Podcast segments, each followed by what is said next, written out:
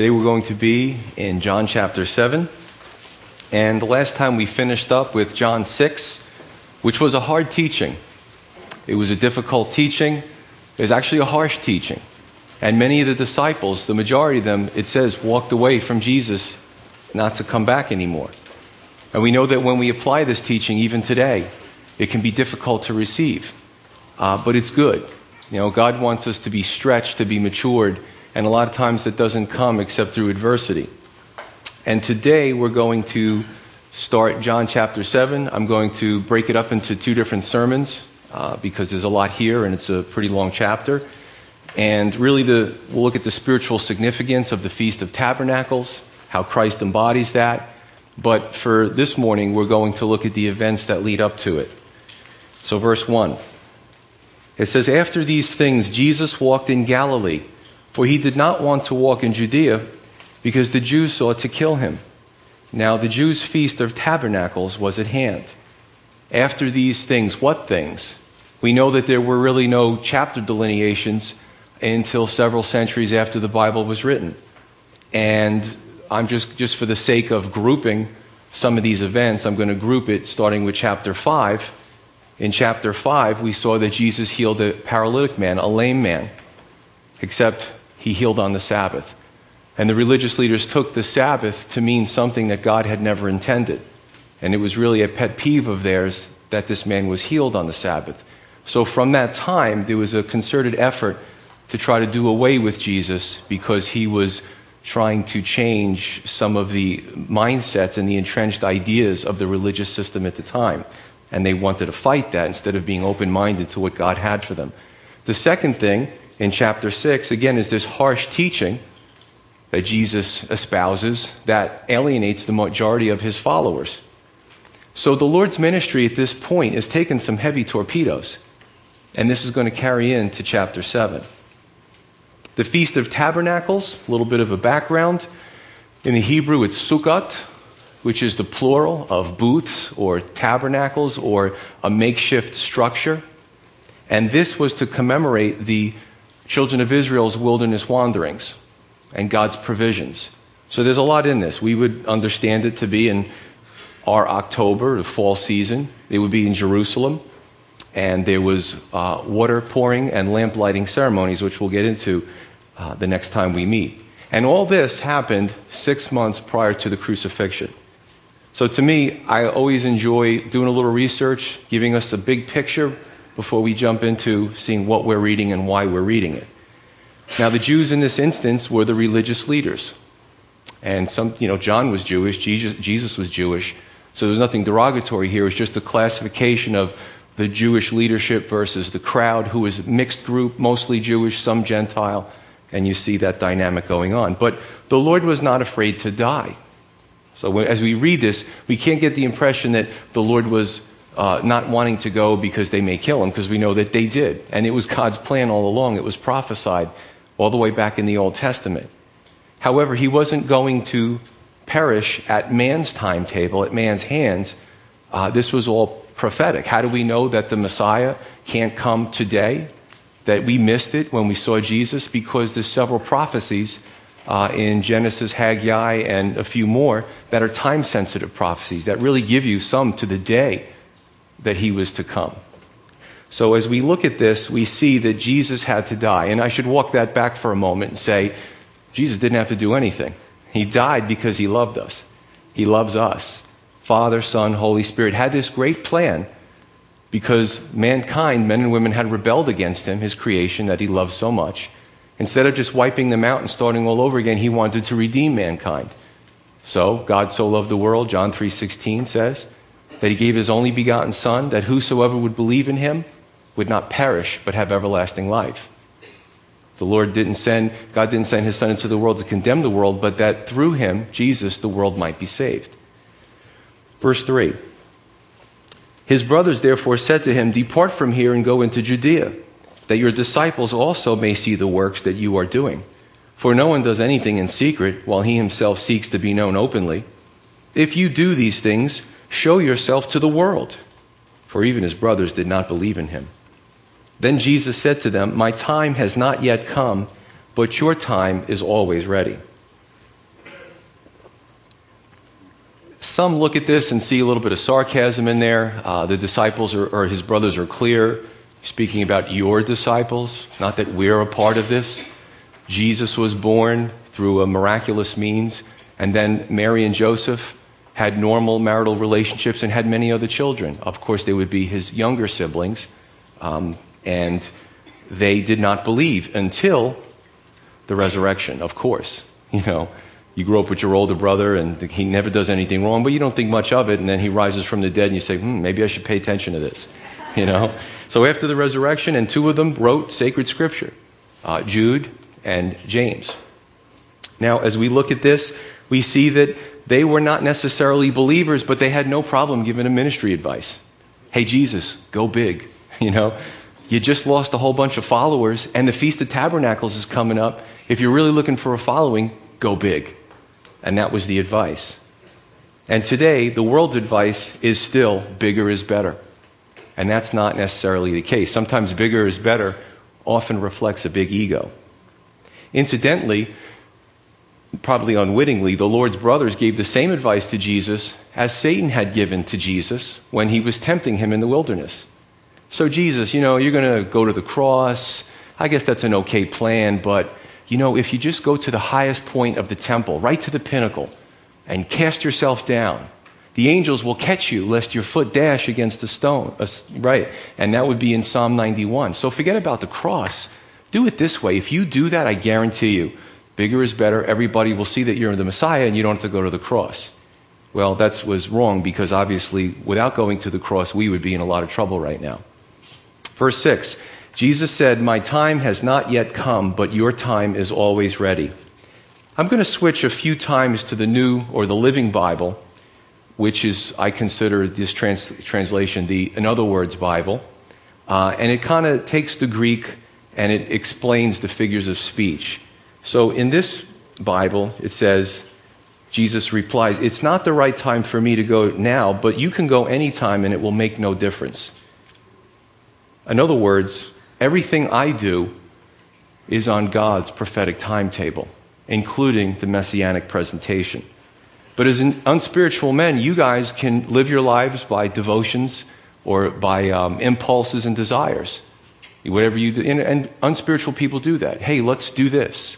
Hey, let's do that this weekend.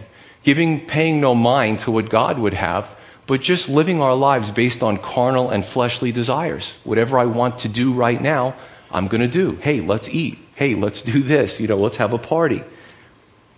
But as Christians, the more we're devoted to the Lord, the less we do things on our timetable, and we realize that God has everything in His hands. I love talking to the older saints because they'll say, Hey, I'll see you on Sunday, and they'll say, If the Lord wills because they know that even their very life is in His hands. Unfortunately, there are some believers that are just kind of riding the fence, living in both worlds. And they also live by impulses and desires. You know, their lives don't really reflect, or they do reflect, the activities of their unsaved neighbors. There's a lack of commitment, sacrifice, and devotion to the Lord. Seven. Jesus said, The world cannot hate you, but it hates me because I testify of it that its works are evil. You go up to the feast. I am not yet going up to this feast, for my time has not yet come, fully come. When he had said these things to them, he remained in Galilee. But when his brothers had gone up, then he also went up to the feast, not openly, but as it were in secret. I want to digress for a few minutes. The world. Jesus speaks about the world. In the Greek, the word is cosmos. Has a narrow semantic range. It can mean, you know, the world system. It can mean the unsaved of the world. It can mean the rebellious world. The world. Anything outside of, of God's real um, domain as far as his close uh, management of it. The world system hated the Lord because the Lord was a force of conviction. Being God, he was not happy about the evil in the world and certainly less happy about the religious system who was supposed to set an example to the people and bring them to God, but they had be- become corrupt. I'm going to read John, 1 John, written by the same disciple, 2, 15 through 17, only three verses. And I think no matter what scripture we're in, as believers, this is always timely for us. Verse 15 says, Do not love the world or the things in the world. Now here's the difference between John 3:16. It says, For God so loved the world. Now we're telling us not to love the world. In John 3:16, for God so loved the world, he loved the people, the unsaved rebellious people that he wanted to see redeemed. Here the world is speaking about the material world system or the control that the unsaved has over the world and is antagonistic to God. So make that dichotomy. Do not love the world or the things in the world. If anyone loves the world, the love of the Father is not in him. Period. Period. Where the world is in our hearts, the love of the Father is not there. They're incompatible. For all that is in the world, the lust of the flesh, the lust of the eyes, and the pride of life is not of the Father, but is of the world. And the world is passing away, and the lust of it. But he who does the will of God abides forever. So there's a very clear understanding for those of us that are carnal and we just love everything the world has to offer. The Lord is saying that's passing away, that's going bye bye. But His kingdom is coming. Every day we get closer to the Lord establishing His kingdom where He is leading it. Now remember, when Adam and Eve were created, God gave them dominion over the earth. Tend it, have dominion over it. He gave them some instructions be fruitful and multiply. However, when they went with Satan's plan of rebellion, they forfeited that, that creation to Satan. So when Satan offered Jesus all these kingdoms of the world, if he would just bow down to him, he was rightly saying that he could have given that to him. Okay, but we know that the Lord is eventually going to take it back from him. Uh, Satan currently can offer you anything in the temporal realm. And loving this world is loving Satan's playground. We have to understand as believers listen, I love air conditioning, I love jumping in the pool. There's things in the world that I really like. But in my heart of hearts, the Lord could come right now and I'd be fine with it. As an immature believer, though, I would think about the harpazo or the rapture or the Lord's coming back for his people, and I'd be like, you know, Lord, I, I kind of hope you don't come now because I'm in the middle of doing something I really like you know? But as you mature, you realize that, hey, I want to be on his timetable. Whenever he comes to redeem, you know, everything and, and set up his kingdom, that's a good thing. So here's the, uh, here's the enigma God loves the world, people, right? He wants to save the world. Now, when he pulls us out of the world and he saves us, there's a problem. We're still attached to the world. Our hearts at, at times is attached to the world. So God is the great heart surgeon. As we start growing as believer, he starts to slowly surgically cut away from our heart. You know, you hear of hardening of the arteries, plaque, and things that could affect the heart. As we grow as believers, he slowly starts cutting away our love for the things of the world because he wants the love of the Father to be in us. But that comes with a price. If you've been a Christian long enough and you, as you start to pull away from the world system, you'll notice you may not get a promotion. You may lose friends. You may lose financial opportunities. Things will happen to you because the world is not happy with your light, because you're a testimony to the reflection of Jesus Christ. Verse 11. Then the Jews sought him at the feast and said, Where is he? And there was much murmuring among the people concerning him. Some said, He is good. Others said, No, on the contrary, he deceives the people. However, no one spoke openly of him for fear of the Jews or the religious leaders. Remember, the people are the mixed crowd. So there's this discussion amongst the crowd about Jesus. He was and still is a polarizing figure. You know, if you go to a mixed crowd, you go to a social event, and maybe it's not a Christian social event, you start talking about Christ or the Bible, some people may get really turned off. Their faces may start to get contorted just by the things that, you know, you've experienced it. What, what am I saying? You know, if I said, hey, I'm getting involved in Wicca or Buddhism or Scientology, people would probably not even bat an eye. But when you start talking about Christ and what he stands for, it becomes immediately polarizing in that room. Some will be drawn toward it, some will be pushed away from it.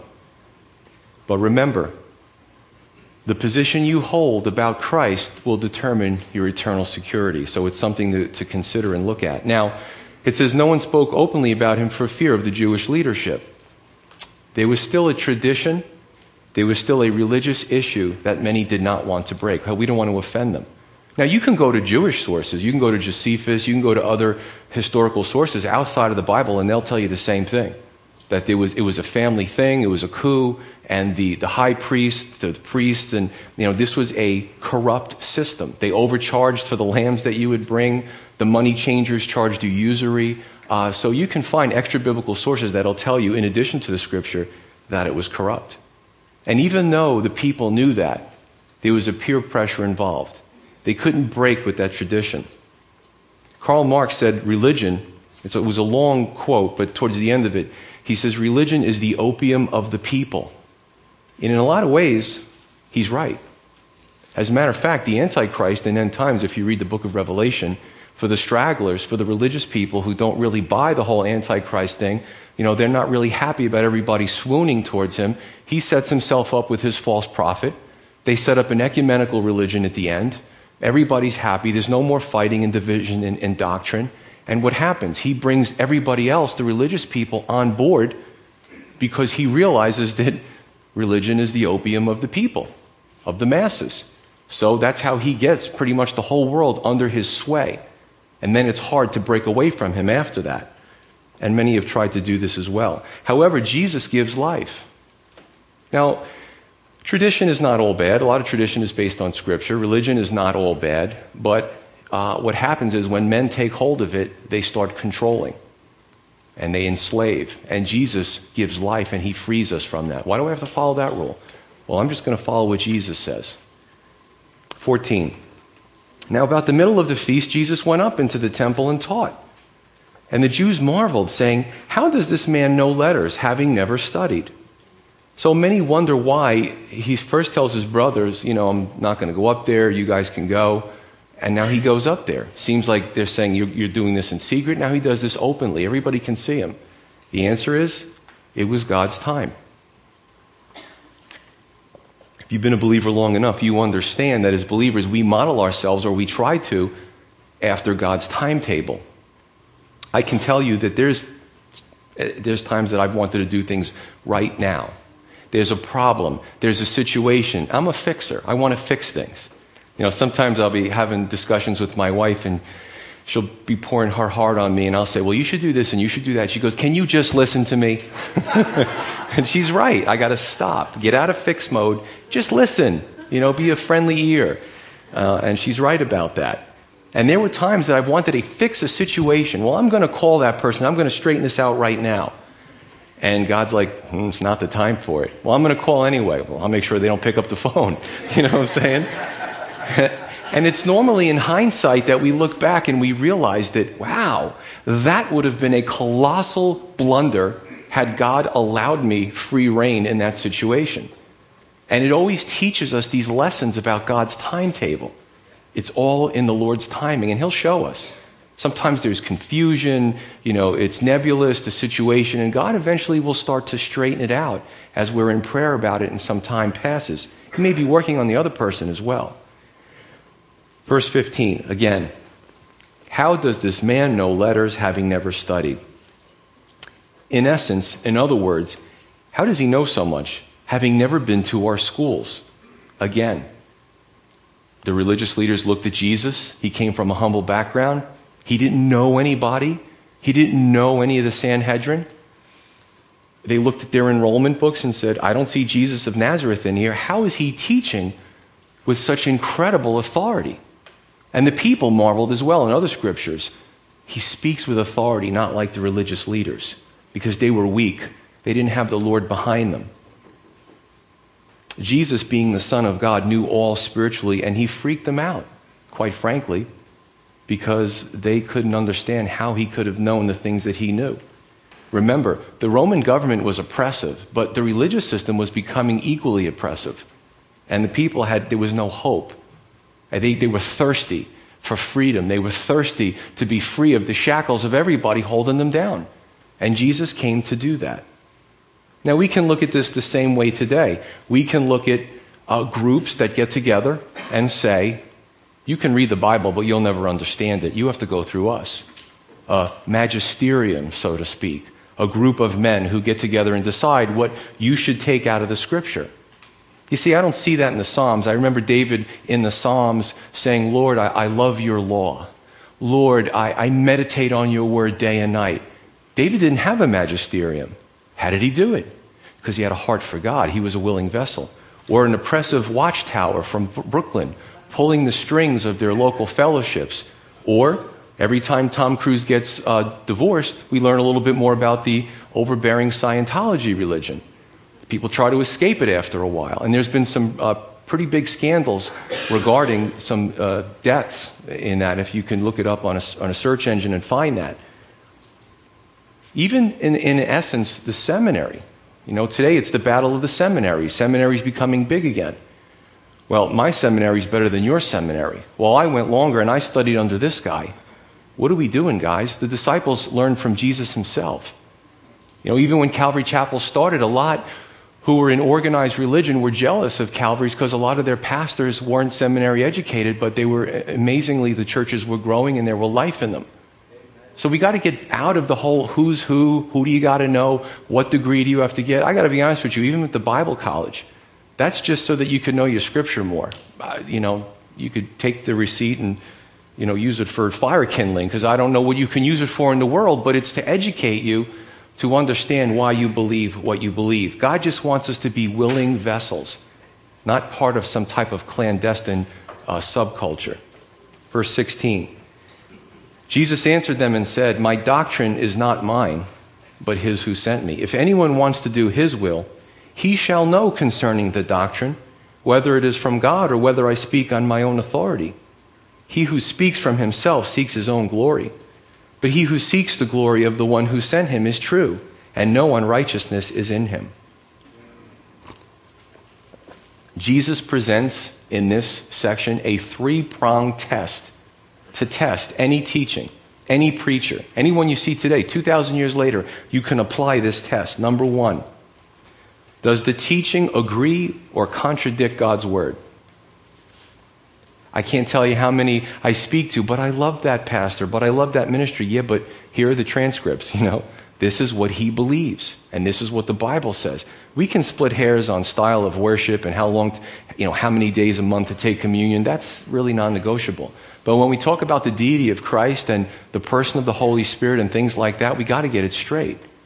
So, does the teaching agree or contradict with the scripture? And number two, does the teacher point to his or herself, follow me, or follow Christ?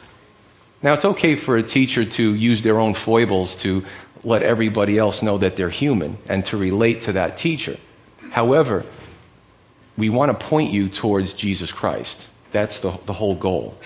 And the third point, and it doesn't really come out so much in the literal word for word translation of the Greek, but I'll try to make sense of it. The third point is basically he's saying if there's anything else in your heart aside from really wanting to please God and be obedient to Him, you're going to be fooled. You're not going to know. You know, you're not going to, they weren't understanding his doctrine. F.W. Robertson said, Obedience is the organ of spiritual knowledge. I love that. The eye is the organ to receive images from the outside world and you know, imprint them onto the brain and create, these memories are created over those images. However, obedience is the organ, the receptor to spiritual knowledge. Jesus said, if you love me, you'll follow my word, or at least die trying. You know what I'm saying? If we're caught up in, uh, you know, could be any, any type of persistent sin, in this case, the religious leaders were caught up in murder. They wanted to kill him. You know, he was starting to take followers away from them. This is all they were concerned about. So he's saying to them, listen, you got murder in your heart. You're not going to understand what I'm saying anyway. It's jamming the signals. If we're really striving to please God and be obedient, Christ's words will become immediately apparent and they will make sense. Uh, 1 Samuel tells us that God says, I desire obedience over sacrifice in the, in the priority scheme of things, his top priority for us is that we're obedient. He also says that rebellion is as the sin of witchcraft. That's pretty serious because God hated demonic, uh, contacting with demonic beings and um, trying to go to the supernatural route away from Him because you were only conjuring up uh, ideas and understandings and, and images and communications from the demonic realm. So he said rebellion, rebelliousness is as the sin of witchcraft. Pretty powerful. And verse 18 again, he says, He who speaks from himself seeks his own glory, but he who seeks the glory of the one who sent him is true, and no unrighteousness is in him. When we look at ministries today, a lot of them are big, a lot of them are fancy, a lot of them have the, the image or the man, his name or his image on everything. Is that self glorification, or is that glorification of God? Whatever ministry you're looking at on TV or you go to, does the ministry point you to God? Or does it point you to the leadership team? You can get saved in any church. There's a lot of good churches out there. It doesn't even have to be Calvary. That's our attitude. We don't own anybody here. We're not keeping you captive. You know, we're not asking you to worship us. We're asking you, we're just kind of showing the way. We're facilitating so that you can have your own relationship with God. And when people come to me and say, you know what, I started praying. When I'm alone, I start to talk to Him. I know I did my job. You know what I'm saying? I really enjoy reading His Word. 19. Did not Moses give you the law, and yet none of you keeps the law? Why do you seek to kill me? What did the law do? Is our goal, even as believers with the Holy Spirit, to be able to keep the law? You, you're not going to do well with that. The Bible is very clear. There is none righteous, no one keeps the law. The law reveals sin and failure in our lives. It shows us that we need a Savior. It shows us the vacuum and the void that's empty, and I've got to fill it with something. It's got to be the Savior. He died for my sins. So the law shows me that I'm convicted, and Jesus says, Yes, you are convicted, but I'm your defense attorney. And as your defense attorney, I'm going to do what no defense attorney ever has done. I'm going to die and pay the punishment for your crimes so that you could be free. Pretty impressive. He's saying to them, You guys can't keep the law. Remember the Sermon on the Mount? Even if you think you're keeping it externally, if you think murder in your heart, you've committed murder. Right? So whether your thought life can betray you, even if your physical life doesn't. So why do you want to kill me? One of the Ten Commandments is do not murder. Jesus knew their conspiracy. He read their thoughts. He looked inside of their heart and he saw the hypocrisy and he exposed it, and that made them more enraged. You know, when somebody confronts us, and I've been there, somebody confronts me and sits me down one on one and says, I want to point out a situation. I want to point out something you said or something you did. I can, either, I can either immediately become defensive, and we've all been there. The walls go up, the force fields, the machine gun turrets, you know, don't touch me, don't say anything else. Or we can, and this is hard, we can break those walls down and say, you know what, let me pray about that, or you're right. I did do that. I'm sorry. Why is that so much harder, you know, than just defending ourselves? Well, they went into defense mode because they had an image to keep to the people. There couldn't be any, uh, you know, cracks in the armor, so to speak. Verse 20. The people answered. Now remember, this is the the group, the mixed crowd here, the people are listening to this. They're watching this exchange. They answered and said to Jesus, You have a demon. Who is seeking to kill you? They were ignorant of the plot, but they also weren't discerning. And discernment today is still a problem in the church of America. Discernment. I love what uh, C.H. Spurgeon, Spurgeon said. He said, Discernment is not necessarily the difference between right and wrong Discernment is the difference between right and almost right. Very subtle. So, hey, listen, even unbelievers know the difference between right and wrong. But what about the difference between right and almost right? If you listen to a preaching, if you watch a ministry, if you pay attention, if you go to church, can you see the discernment? Do you have the discernment to see the difference, the subtlety between right and almost right? 21. Jesus answered and said to them, I did one work, and you all marvel. Moses therefore gave you circumcision, not that it was from Moses, but from the fathers, and you circumcise a man on the Sabbath. If a man receives circumcision on the Sabbath, so that the law of Moses should not be broken, are you angry with me because I made a man completely well on the Sabbath? Do not judge according to appearance, but judge with righteous judgment. Follow the logic here. Jesus is getting to the heart of the matter and this hypocrisy.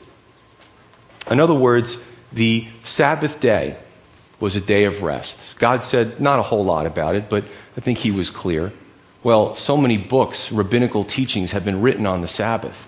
And depending whether you go to Rabbi Hillel's school or Rabbi Akiba or Shammai, they'll all tell you something different about the Sabbath. They made it very confusing. God said, rest. You know, rest. You weren't designed to just keep going and going. You'll eventually get burnt out. And how about, you know, resting and paying attention to me a little bit, which we should be doing anyway, any, every day anyway. But what happened was if you had a child, a male child, and you were supposed to circumcise him, the law said on the eighth day. But if the eighth day fell on the Sabbath day, that was actually considered work. But the one law took precedence over the other, the circumcision. So the best way I can explain this is, you know, God's laws had common sense to them. Um, when David and his men were starving and they, they needed to eat, they were famished, and they went to the priest, and the priest said, All I have is the showbread, which is not lawful for the common man to eat, but only for the priest to eat. Uh, he gave David and his men the bread so they didn't starve to death, and God would have approved with that. That made perfect sense. Man's survival was more important than a ceremonial law. I'll give you another example. I love using this example. Um, gravity, no matter what you do, you jump off a high edifice, um, and there's nothing to catch you, you're going to get really hurt because you're going to, you know, gravity is going to pull you down at a certain rate. However, there's another law that comes into contact, and it's called Bernoulli's principle. Bernoulli's principle is really neat, and it, it talks about the air pressure over and under an airfoil. Bernoulli's principle was the reason why airplane ring, uh, wings were made. And what it does is, as the air goes up over the wing and bottom, uh, it causes lift of the wing. So you can take this huge, few thousand ton piece of metal and get that baby off the ground and keep it in the air. Gravity is still at work. But Bernoulli's principle takes precedence over gravity, and I guarantee if those engines conk out and the air starts slowing down over those wings, plane's going to fall and gravity's going to take over again. So God's laws made common sense. They were mad at him because he healed a man on the Sabbath day. The man was disabled for 38 years. Jesus had compassion and mercy on him and healed him. Religious leaders were angry because he did it on the Sabbath. And he's saying to them, You guys are hypocrites. Don't you circumcise your kids on the eighth day if it falls on the Sabbath? So Jesus took a, or you could take your son who was ignorant of God's laws, and you could help him make him whole by circumcising him. What Jesus was doing is he was making a man whole by healing him on the Sabbath. He even speaks of, uh, in other scriptures, he says to the religious leaders, Which one of you, if your ox or your animal falls into a pit on the Sabbath, would you leave him there to die slowly until into the next day? Or would you pick him up out of that pit? And he said, How much more me helping a, a, a man, a human being? So they were hypocritical. I, I read this uh, article and uh, it really hit home to me. Look at uh, in today's society. Philadelphia firefighter, Fran Cheney. He goes into a burning building. Woman's on the second floor. He sees her. She's gasping. She's choking. He picks her up. He starts carrying her down the stairs, and he thinks she's going to go out on him. So, Mary Jackson, you can read this in uh, any of the articles. So, what he does is he takes off his mask, his pressured mask, and he puts it on her face so that she doesn't die. He takes a deep breath, puts the mask on, and goes down the stairs. Now he's in trouble with the brass. He broke the rules. He broke the rules to save Mary Jackson's life. Well, there's been a lot of public outcry, so the administration has backed off a little bit. Jesus broke the rules. He broke the rules to make a man whole. Religion can be destructive and oppressive when it becomes legalistic. Where we get into a system where we're just following all these rules and it, it, it pens us into a box and we don't know why we're even following these rules. Legalism makes spirituality choke. It, it, it, sucks the spiritual life out of supposedly having a relationship with God. Remember, all this was designed for Jesus to say, People, wake up, pay attention. The Lord wants a relationship with you, and that's not the way to go. So we're going to see more of this on next Sunday, uh, but you can see he's leading up to that. Verse 24 Do not judge according to appearance, but with a righteous judgment. The religious leaders had their own hypocrisy, and they looked at Jesus and made superficial examinations of what he was doing. There was no depth to their investigation. And isn't that the worst thing when somebody points to you and says what you're doing wrong, but maybe they might be doing the same thing, but it's offensive because you're doing it, but they don't see their own sin? Chapter 7 starts out with Christ's younger brothers wrong about him. We also see that the religious leaders were wrong about him. We also see that what the religion evolved into was also wrong and it didn't represent God. And we can see from the crowd that many of them were also wrong about him.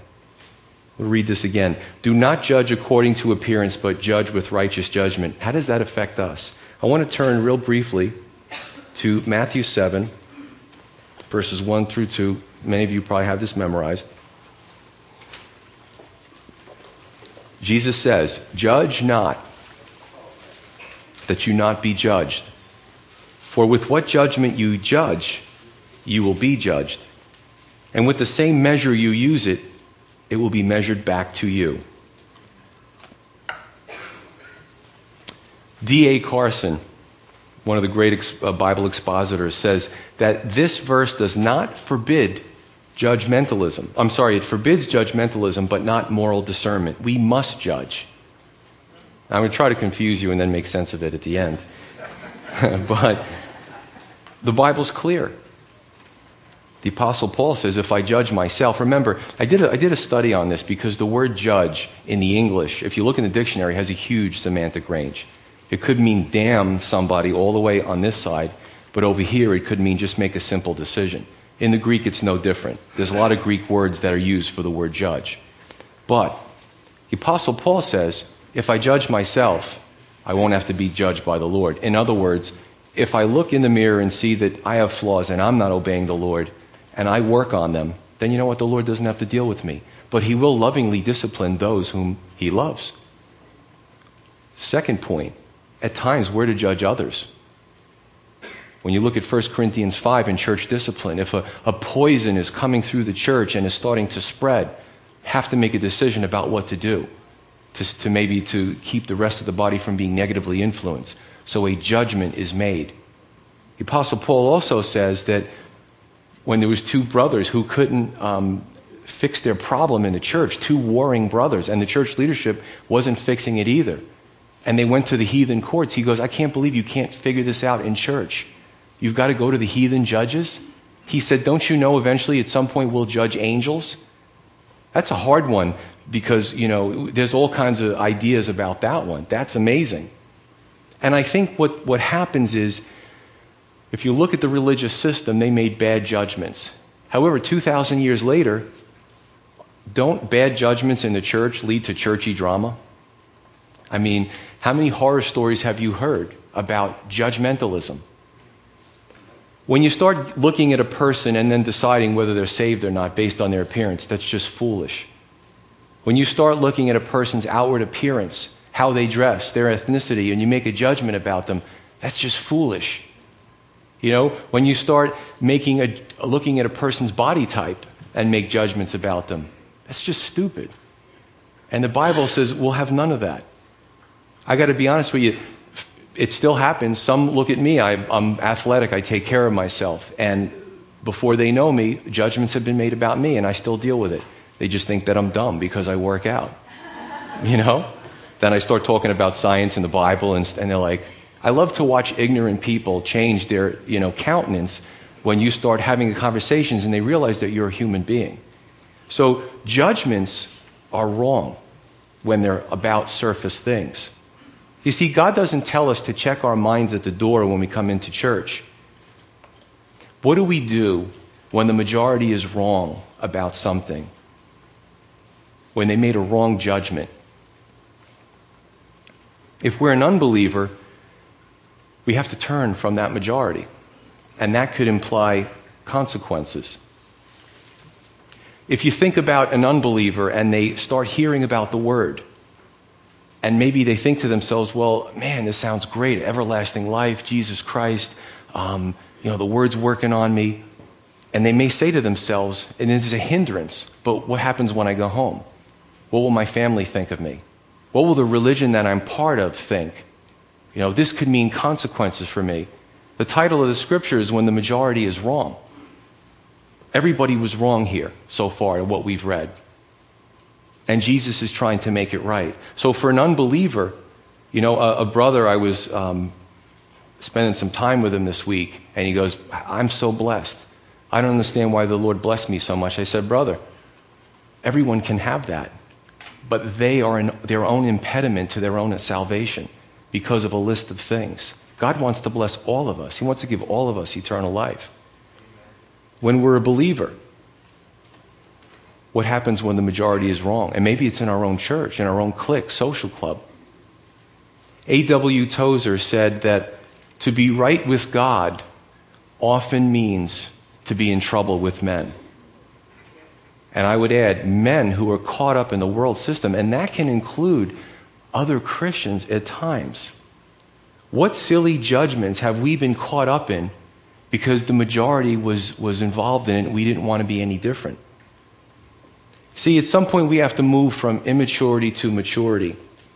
What is it that our Christian friends, family, um, maybe somebody that you're going to see today are caught up in? and they're wrong as a majority, what does Jesus say to do? Imagine the loneliness the Lord felt. You say, well, he's the Son of God. You know what? When it was his darkest time, he called his disciples friends and they abandoned him.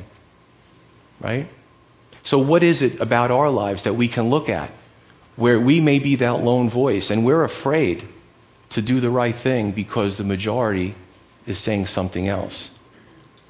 So, as we go through this, before we go to next Sunday and you know, we really open up the Feast of Tabernacles, we see that Jesus is the living water, or he provides that living water. Um, let's just take this part and apply it to our hearts and see where we might be able to make some changes. Let's pray.